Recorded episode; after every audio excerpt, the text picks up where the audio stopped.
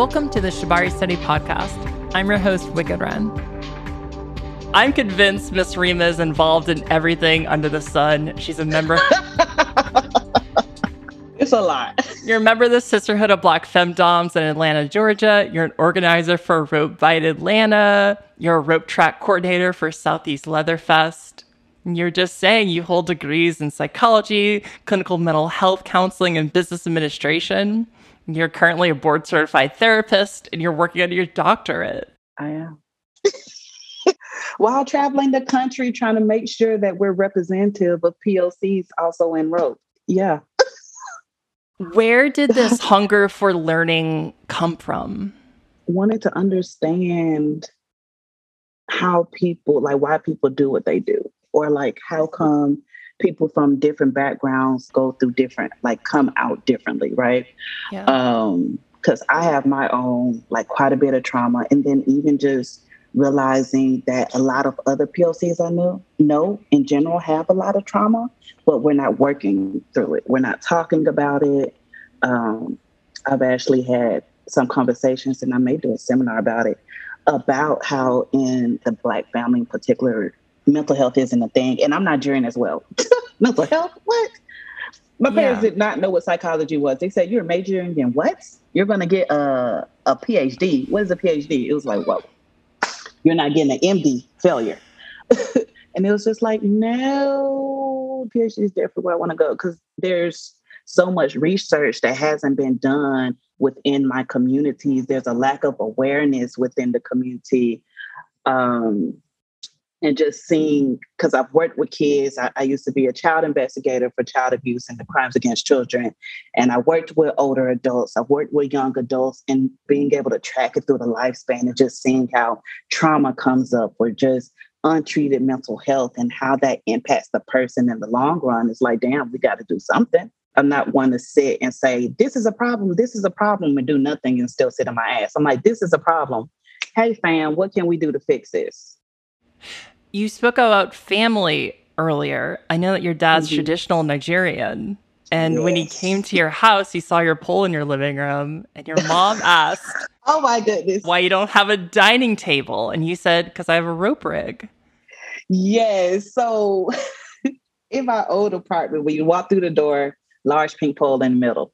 Yeah. And then you walk into the kitchen. It was Thanksgiving. I had cooked. And you walk into the kitchen. You have the kitchen to the right, and you had my rig to the left. And my mom's on me for years. You don't want a dining room table? I have such a nice one. I could build one for you. And I was just like, no, I'm gonna put it. She was like, in your dining room. And I was like, mom, you know what's in my dining room, and I'm not moving it. yeah. So he comes in and he's like, ah, ah this bamboo is nice. So what is this? And he hangs on it. He said, ah, because he's about my size, maybe a little bit bigger. He hangs uh. on it and swing. Oh, this is good. Oh, and he's and he's like, what do what do you use this for? And I started laughing. I looked at mom and I said, I hang people on there. And he was like, Ah, Willie, what does she mean by that? And my mom was like, Uche, you need to mind your motherfucking business. We came to get some food and you asking too many questions. And I was like, hello, don't ask questions you don't want answers to. Because I'm gonna tell you. and he was confused. Don't ask no more questions. Was there ever a time where you didn't feel like you could be your full self in front of your family? Um yeah. Coming out was it wasn't a pro it was a process. Um because I'm close to my sisters. So I told them first and they was like, sure, whatever. Um and even though mom was like the first one, she took me to my first few gay prides in middle school and high school. She didn't even know. She just was like, I have to go see my friends and you all are coming. It's going to be great. And we're like, what is this? Yeah. And it was like, this is great. This is so much fun. And we're like in Atlanta and Piedmont. It was amazing. Um, but still knowing our traditions with mom being Southern, dad being Nigerian is like, ooh, this is not really a thing. And we just got over this big thing of me changing my career to mental health. so it was like, damn. So I decided to pick the year that it was Mother's Day and her birthday on the same day and was like, oh, this is perfect. I'm gonna come out. Not only that, you're gonna meet my girlfriend in a few hours. I love it. So now on Mother's Day, I'm like, hey mom, can I tell you something? She's like, oh shit. but I mean, there was some kickback in me just coming out. Um, like some family members were really upset for whatever reason. Um, unfortunately, there was like some aunts who was upset because I was always around their kids. Um, I thought that was the weirdest and most hurtful thing because it's like gay is not contagious. Yeah. Um, but what the fuck does that have to do with anything? Because yep. what does that have to do with anything? Um, but it's just like, okay, well, that's your discomfort because I'm gonna keep on. I'm gonna keep on because I'm happy. Then I started uh getting into kinky and delivering rope to my mom's house, and she was like, "Why the hell you got a box full of rope?" And she looked at the rope and looked at me, and I just smiled, and she was like, "Ooh." My kids are into some interesting things. And I said, Yep, just let me know you're ready. and this was in about like 2017, right? Yes. Yes. when you started your kink journey, you wrote, I am brand spanking new to kink life. I do not have a role because I'm not sure where I fall. However, what and who a Dom represents deeply resonates with how I operate and wish to function in relationships. Oh, you went way back. Well, that's so striking to me because in kink there's so much ego, and that yeah. statement has so much humility in it. Yeah, that's what I've been told. Like my submissive, we've been together since 2019 and he says all the time, You're so respectful, you're so considerate, you treat me like a person. Um, even though we have this this master slave owner property dynamic, I just always find that interesting. Maybe that's how I came up. Like I was trained by the elders of um, Black Femdoms Atlanta, who's been in the community 20, 30 years. You know, they're in their 50s, 60s. So that's pretty much who I was raised by. So it's like at the end of the day, but also that mental health component, you're you're still a whole person. Yeah. Regardless of what role you take, you still have autonomy. I'm still not gonna come off disrespectful unless that's in our negotiations, like unless that's something you want. Like that's a big part, but also someone who has trauma in addition to the training is like, I don't want to be triggering. I don't want to perpetuate anything that looks like trauma or abuse. So I like to be very cognizant of that. You've spoken about having trauma come up with different submissives and things. Yeah. What do you do when something's not going right in a scene or as planned? Um, I check in throughout my entire scene. Um, regardless of what I'm doing, I'm always asking, How are you feeling? Are you okay? um, and getting my partners to realize it's not just a physical feeling. Like if we're doing rope, I'm not just talking about those wraps on your arms. Like where are you mentally? Yeah. Are you still here present with me? Yep. Because um, I did do an impact scene with someone, and she had a history of physical abuse and domestic violence in a relationship. And one of the toys, one of the leather toys, reminded her of a belt. So she was triggered from that. It took her back and it was just like, Where are you? And she was just like, I'm sitting in the corner. I'm trying to hide. And it was like, Okay, let's stop and like just work on some grounding. Like, you're here with me. You're here with your sister. You're in my living room. Open your eyes and just kind of reorient. But we immediately in the same. Even I think at self, my partner had just got overstimulated with like the sounds and a whole lot of people because we don't do a lot of public play. So it was just like, let's stop.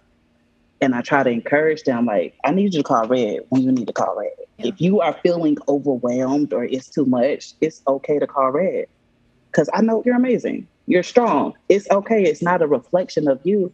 Actually, you calling red or your limits is strength in itself. I don't know. I care about my people. yeah. I just care about my people. That's all. It's so strongly ingrained in bottoms to be strong and yeah, push through. So, how did that experience change maybe your intake process or maybe, you know, how you're starting relationships with submissives? Ooh, I ask about traumas. I ask about mental health in all relationships, romantic, kink, don't matter. I ask about trauma, and then I describe like my definition of trauma because apparently people think it's like a big thing, and I'm like, no, anything negative that happens to you that sticks with you for a long period of time, that's trauma. Yeah. If you can think about something that still comes up today and happened when you were seven, that's trauma. Yep. Or it could have happened yesterday. that possibly could be trauma. Um, so I asked about trauma. I asked about triggers Um because um, I am a sadist. I tend to play heavy, risky type shit. So it's like if we do something how would you feel and going into depth as to what that looks like. And I, I, go through the line of some of the common things I like. If we do rope, if we do neck rope, I have one partner and she's like, absolutely not. We're not doing neck rope. You're not going to hang me. And I say, you know what? I feel that because that's how I feel about the color of my rope. So cool. And we even have conversations about that. I ask about mental health diagnoses or anything that they feel they struggle with emotionally or mentally uh, I like to go pretty in depth and then I check in regular stressors even before we start tying What's your stress looking like? Yeah. I just feel like it's more personal. Like it's past just top and bottom, dom, sub. It's like, hey, we're people come together about to do this thing. Let's just make sure as individuals we're all right. It's so fascinating to hear this through the lens of being a therapist and having all the background that you have I read that when you got into BDSM, you had a partner that asked you to slap her, and you did, and you liked it. So you went to therapy and asked the therapist, and the therapist was like, yeah. "That's BDSM." Yeah, I feel like that's a missing link in kink in general. Yeah, I unfortunately I feel like people are not even replacing kink with therapy because there was no therapy in the first place but they're using kink as therapy. And I think that's like strongly misguided. It can be used in conjunction with therapy or supplements, but also it's like if you're not going to have these open conversations with your therapist as to what you're engaging, then it's kind of moot. What are we doing? Yeah. But there's been false information out here about oh, I can help heal your trauma through rope. And it's just like, what's your licensure? What's your education? How are you, how are you healing trauma? Just help me understand that. Like, yeah. how the hell you doing that? Somebody explain because I need answers. Can you talk about some things that people can maybe be aware of that they weren't aware of? Because I feel like a lot of the times people don't do these things on purpose. They're just doing mm. them because they think that they can help, but in actuality, they are not? I was a mediator for quite a few of these instances of the submissive, of the Dom telling the submissive that they know what's best for them. They don't have a voice. They can't speak up. They can't tell what's actually going on with them. And it's detrimental for the submissive or bottom. And my perspective is it should always be collaborative. How, uh, what does the negotiation process look like? How do you actually know everyone's being satisfied and fulfilled if everyone involved doesn't have a voice? And if you're engaging in something that is detrimental to their mental health, you need to stop that shit. Just stop it. Okay, you may like it. Maybe you need to get another partner who's into that shit too. But with this person, you need to stop. Not force them or try to coerce them or persuade them to do it. Just just stop. Yeah. It's okay. Just stop. If you care about that person, stop. If you don't, then get out of kink because something's wrong there. Yeah. The, I feel like the foundation, the foundational basis of kink is communication and consent. And I think that's the part that gets lost. I feel like it's even lost in teaching. A lot of teachers yeah. will criticize rather than encourage, you know, and it's feeding their ego rather than actually helping. Oh. Yes. I mean, ego in the rope community. It's like y'all need to simmer down. Okay, simmer down. Yeah. I've had people in my classes. They was like, "Oh, you're the first person to actually ask your bottom questions and have them speak up." And I'm like, "See, that's still the damn problem." Yeah. My classes are bottom focused. How am I going to know what to do if I'm not asking my partner what's going on? Yeah, or what they need. What do you think is missing from rope education?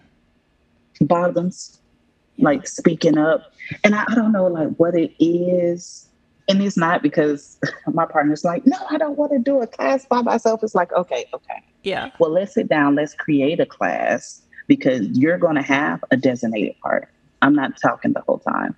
So if we teach this concept, what are some things you feel like will be helpful for both tops and bottoms to know? Bringing them in and making them part of the actual development of these classes and then having them speak. I'm not going to teach a whole class and my bottom is not talking or giving any type of feedback. Yeah. Because how will other people know? They're just going to get into that thing and find out. I mean, we can prevent so much trauma and prevent injuries if we become more bottom focused because it's happening to them. So, in a way, what are we doing to protect them?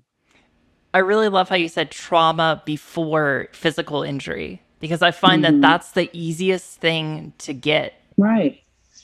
And I've told people, they're like, oh, do you want another submissive? It's like, uh uh-uh, uh I don't want the additional responsibility. Yeah. Because I have to go to class and take care of my partners that I already have.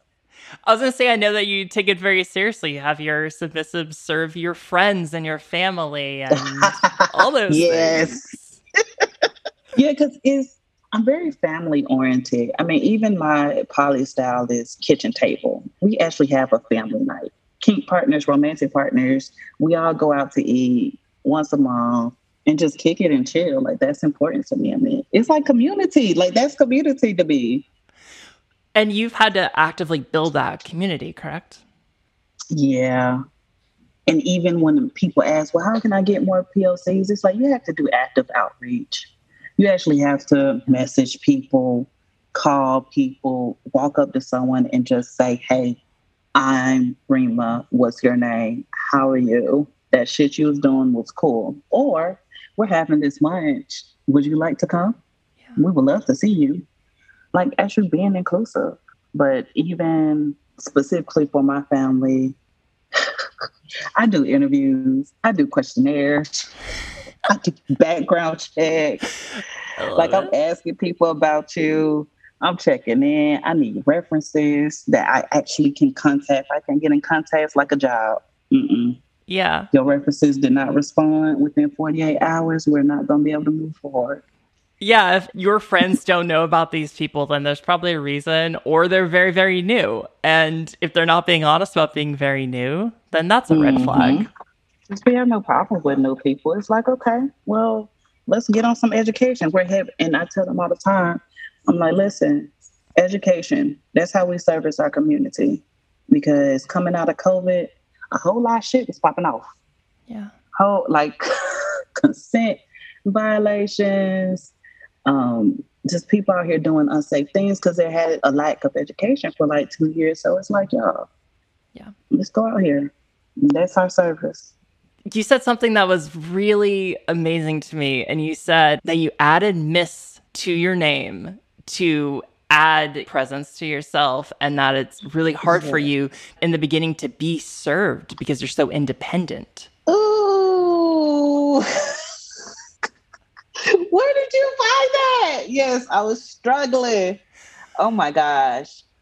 Um yeah, so I'm the oldest of 6. Again, traditional Nigerian and southern. So I'm in a position where I'm always taking care of everyone else. Even as a therapist, the focus is the client. Take care of other people.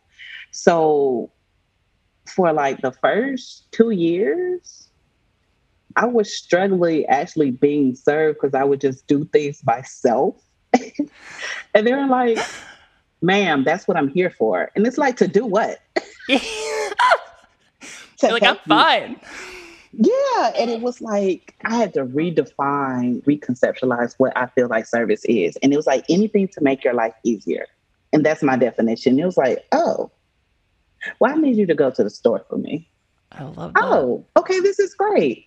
I need you to wash the dishes. And then it was like anything. And it just became more comfortable and actually helps take stress off of me. Even my submissive, he was like, I want to help decrease your stress what can I do to help with that? And it was just like, oh, well, there's quite a few things you can do. Now that I think about it, it was like redefining those things. We put it into terms of stress and helpfulness, opposed to something that is removing my independence yeah. or challenging my ability to be self sufficient. That's not what's happening. I know, and everybody named Mama know I could do this shit. Yeah. But it would be easier if I had help. And that's kind of just in general. Like if I had additional help or support, I feel like with most people, things would be easier. And the only reason that happened is because you were open to communication with your bottom. Yeah. Because I didn't want to have it. He was like, why won't you let me help you? And I'm like, what? Yeah. Damn. like, help me do what? You're like, I got it. I'm good to go, babe. I don't need this. Yeah. Well, Miss mm. Reemah, you're amazing. I love Oh, talking to thank you. I've learned so much. You're currently working on your doctorate, correct? I am, yes. 2024. I just did like the preliminary stuff of kind of getting an intro to what I want to do. And I was so happy that it was well accepted. Oh my gosh. I remember sitting in my interview and I'm just like, I'm only studying queer people. I'm Yeah. not flexible on that. That's a non negotiable. And they were sitting there looking at me like someone's mouth dropped. And someone was like, Well, how would you have access to that population? I said, I am queer. So everyone I know Yeah. That is not the hard part for me. I say honestly, the hard part is finding those who is not into kink and identify as heterosexual. That's the difficult part. That's what I'm gonna need y'all to help me with. Well, I'm sure there's no research like that out in the world. And which is why I want to do it because there's so much misinformation, Yeah. but like actual empirical based research, nah. Yeah. Where do people find you? Um, Instagram is the one I check most frequently. Uh, Leo Reemah. Uh, I check FetLife periodically, Miss Reemah. And then my email is leorima at gmail. And I take I check that all the time. Well, I want to thank you again for being on and, and talking here. Thank you for having me. Oh my God, you're so welcome. I appreciate it.